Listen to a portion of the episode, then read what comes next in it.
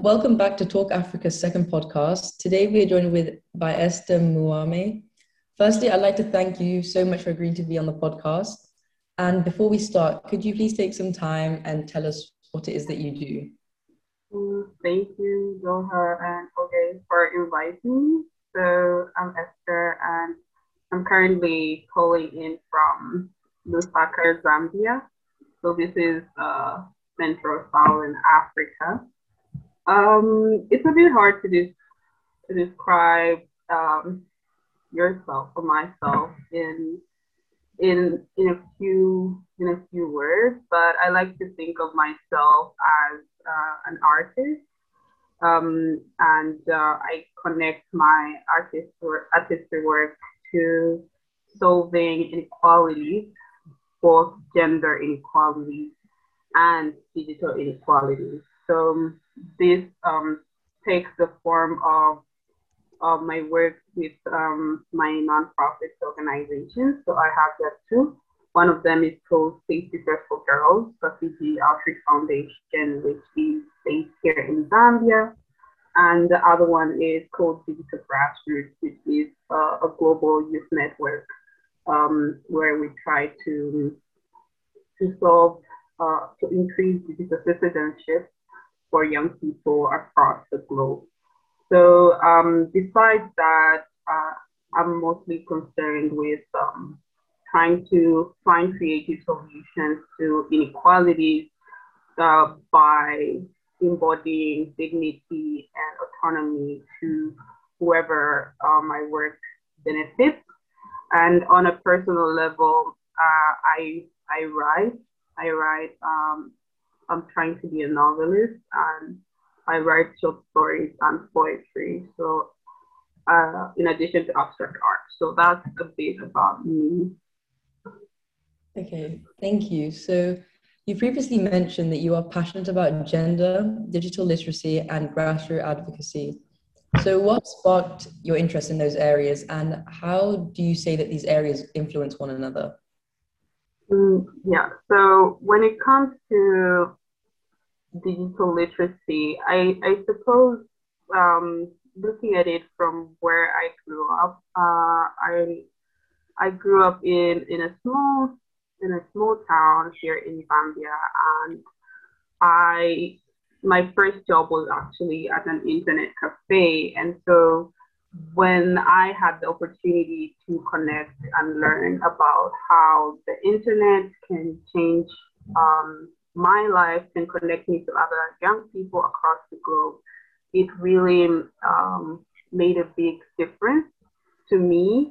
And I saw that it's important that many young people are given that autonomy and that um, and that freedom to live in a way that um, we are able to shape our own futures, as opposed to having a set path set for us.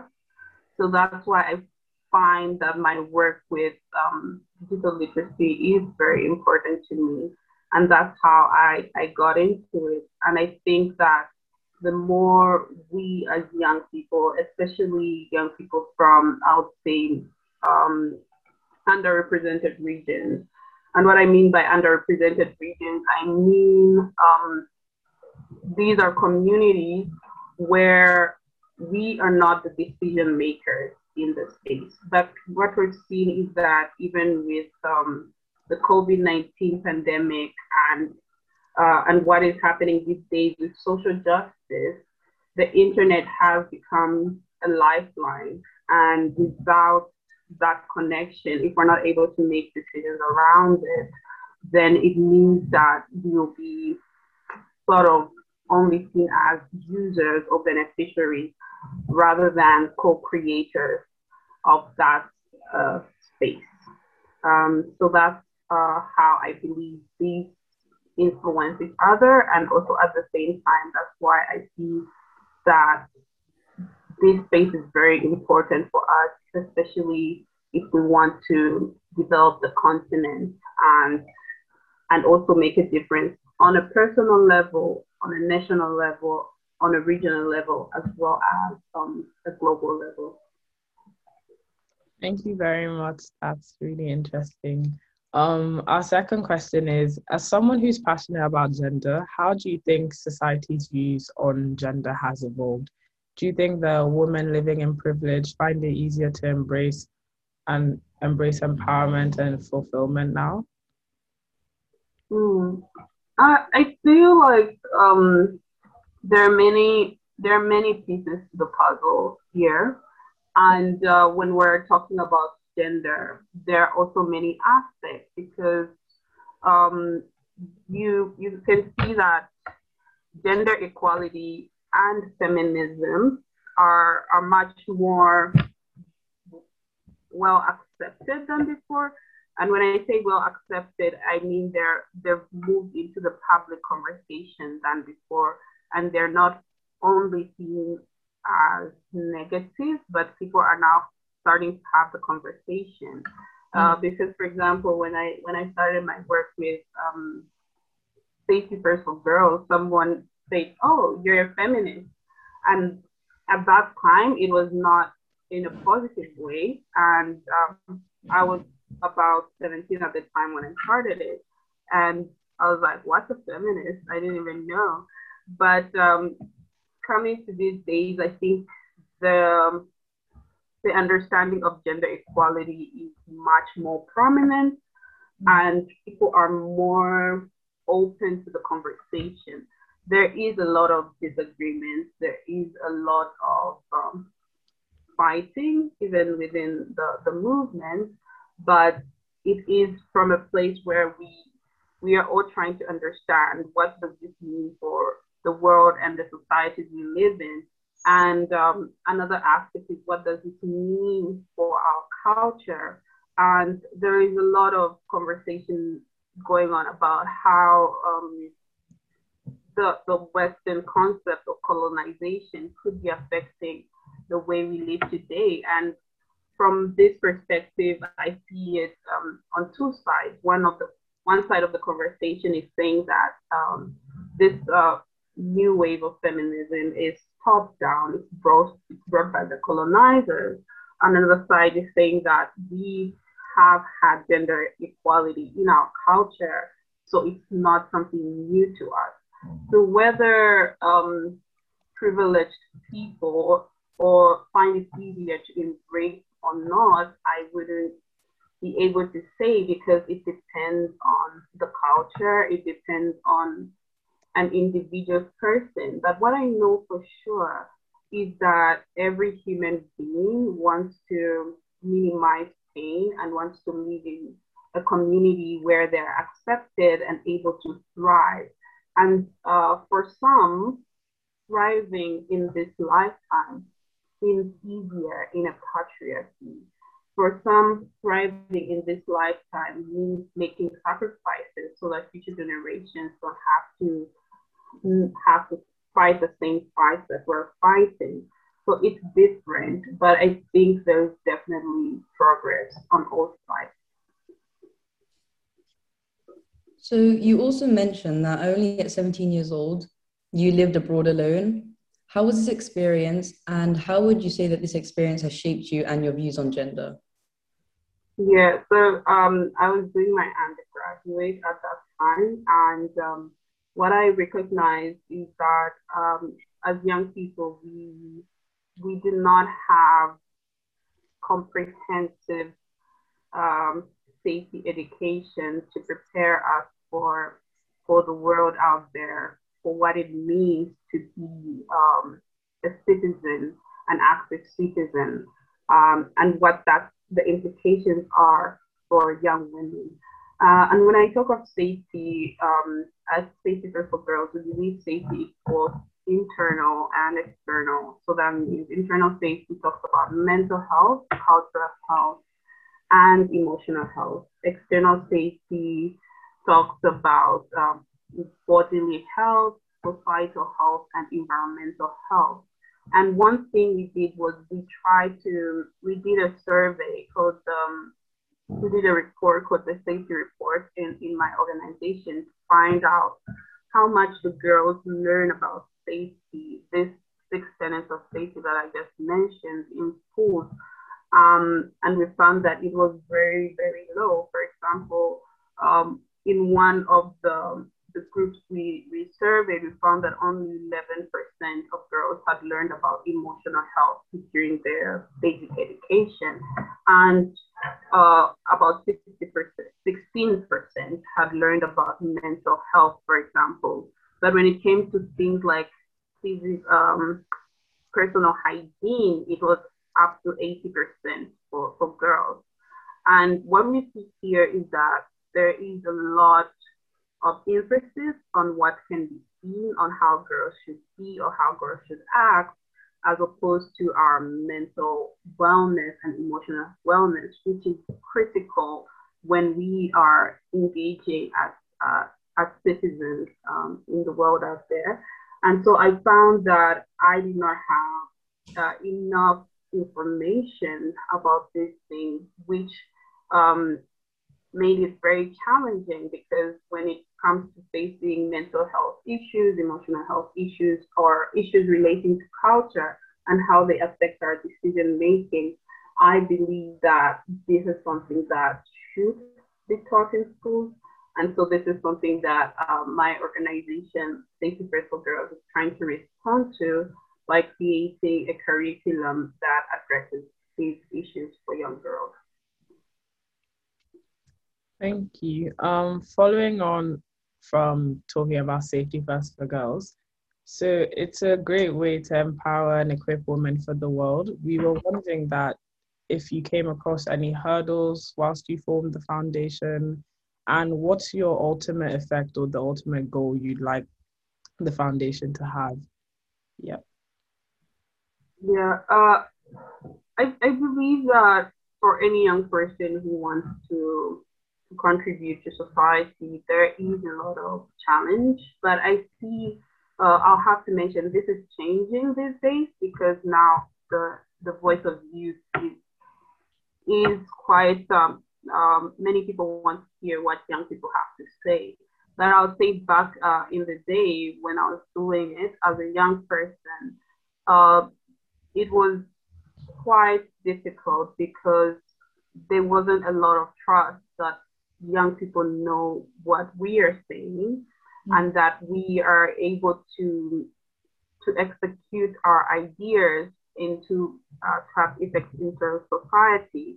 And even though these days uh, it's changing, there's still a lot of um, issues when it comes to funding Global South organizations, when it comes to funding youth-led organizations, because there is a very uh, Western-centric model when it comes to solutions on the ground.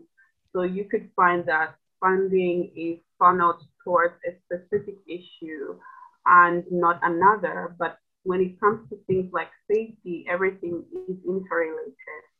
So if there isn't a holistic and comprehensive approach, then it means that we are only solving the side effects rather than the, the key problem. Um, there are also a lot of things, uh, a lot of issues that come with uh, founding, finding an organization. Um, initially, my work started as a blog rather than as an organization, but I saw that there is a need to give it a professional face rather than make it a personal project, so that more people could contribute, and that's how it was registered. Um, but still, when it comes to registering a business, it's very expensive for a young person to maintain. When it comes to um, managing different groups of people, it's also very taxing. But we see that many movements are being led by Black young women, but it's done at the cost of our own um, our own finances, our own mental health. So it's, it's more like we're putting we're putting our bodies on the line just to make sure that we live in a better world. And so if if I have to if I had to give any advice in regards to that, I would say it's important we take care of ourselves. The world continues, and it's important that we do not uh, sacrifice our own well-being for the cause, but that we are able to find joy and happiness as much as possible, even when we're doing important work. So you've also mentioned a bridging digital divide between young privileged people and those from unrepresented communities. Where do you believe this divide stems from? Mm, I would say that, well, the digital divide is not only between young people or privileged persons. Uh, the digital divide cuts across many issues. It cuts across gender. It cuts across rural-urban disparities. It also cuts across um, regions. So the digital divide is um, it's in many, many different aspects. And so what what I found from, from my work is that um, where they were more uh, internet cables, for example, or undersea cables, and where there were more data centers, then the, then the internet connectivity was higher than where there was not. And if we look at it from, from recent data, we find that the internet cables are eighty percent, if not ninety percent, owned by private companies like the top five, like Amazon, uh, Facebook, Google. So we find that it's a very, the internet is being, um, the internet cables are being uh, sourced from the Western elite, and would have to say that's where the, the internet development came from. But what this can replicate is um, digital colonialism, and that's something that many people are not aware of, because we use the internet, but we're not, we don't, we don't know whose cables are we using, um, and uh, how is the internet coming to us. Um, and this also connects to the issue of, of privacy and digital sovereignty, because when you see that most of the data centers are put in the West, of course, they can be excuses that uh, because it's cooler in the West or because they have constant electricity, that what we see is that our data is stored outside the continent, or we don't know where our data is stored. And that means that um, our autonomy in that space is quite low. So this digital divide comes from um, understanding how the internet works and who controls the internet infrastructure, and what does that mean for our future as young people?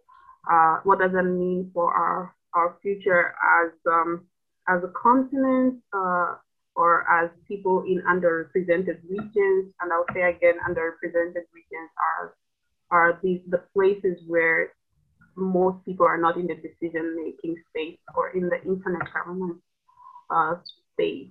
And uh, what we see is that many young people, even if we're considered digital natives, we are not in that, uh, in that space. And that's where the main problem is. Not only that, it's also a gendered issue, because many women are not in that space. And we see that the digital divide, there is also a gender digital divide where mm, less women are connected than men for various reasons. And so that's, um, that's what the digital divide is about, and that's what um, Digital Grassroots is trying to solve. Thank you. Um, we know that you believe digital literacy is important in shaping young people's futures. As you even mentioned that it can act as a type of lifeline to help those from underrepresented underrepresented communities. But mm-hmm. We're wondering, who do you think should be held more responsible for, to, for improving this digital divide? Is it, I guess, the Western internet companies, like you've mentioned, or perhaps the actual African governments or African private sector, or the community members? Who would you say is the most um, important stakeholder that should be held responsible for aiding this divide? Yeah. Mm. yeah, from from uh, a top view, I would say the, the most that we can do at the moment is to engage a multi-stakeholder approach in internet governance. This is where different groups of people come together and talk about the way forward for, for internet governance. For example, we could have academia, we could have the private sector, we could have the government. Uh, uh, everyone and civil society, everyone has to come together to, to make solutions. So from a top level view, that is one approach. Another approach would be the creation of community networks. Community networks is where a community creates their own internet uh, network, and that helps with rural connectivity. And that could be a good way to solve um, internet ownership uh, at that level. Uh, in another vein, we need to look more at internet infrastructure and how it's affecting our world. And I think at every level, there is uh, a problem or an issue to be resolved, because even the more we get connected, the more we need data centers and the more we need internet cables. And these take a lot of electricity, they cause a lot of heat, and they contribute to climate change. So we also need to be aware of what connectivity means, of what the digital divide means, is, and um, how we can make sure that even as we are connecting everyone, we're still considering the the climate crisis that is ongoing at the at the moment. Uh, at the same time, we also have to hold big tech accountable, because what we're seeing is that these big tech companies have more G D P, rather, have more profit than some entire country's G D P. And this creates a power imbalance. And so each country needs to work on their digital policy so that they are able to, to protect uh, the integrity of, of the digital citizens in their community.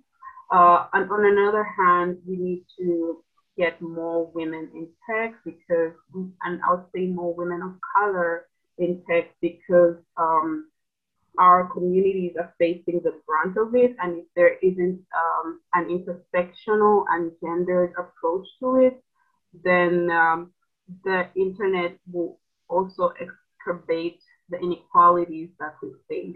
So there are a myriad of issues around it, and no one approach is correct, but there, everyone has to come together to, to solve it. And I think that's where digital grassroots comes in, so that we can, we can use the capacity of future internet leaders um, and make sure that it's not the same, the same faces appearing at every meeting, but that people can speak for their own community from their own personal experience, rather than having someone who has never experienced an internet shutdown or who has never had to pay for an internet bundle, uh, making decisions for entire communities they have no experience in. So uh, I think that is the approach we can take. Well, thank you so much for joining the talk today, Esther. I think what you're doing is so needed, and it's just quite interesting that you've chosen to focus on the intersection between African women and female, greater gender equality, and then also digital and technology, because I guess technology is the way of the future. So if you get African women to get into that, you're empowering more women in our societies and communities. So thank you very much for joining. It was very educational, and we'll make sure to include your website in our episode description so more people can check out what it is you're doing. But thank you very much. Thank you, Doha and Oge. And I'll say, I guess, um, as a young Black woman, we do have an intersectional perspective into the world by the nature of who we are. So what wouldn't make sense to someone else is our lived experience. So I, I also have to thank you for creating this space where uh, you're bringing different voices to to speak and for liking our work. So thank you so much for what you do. No problem.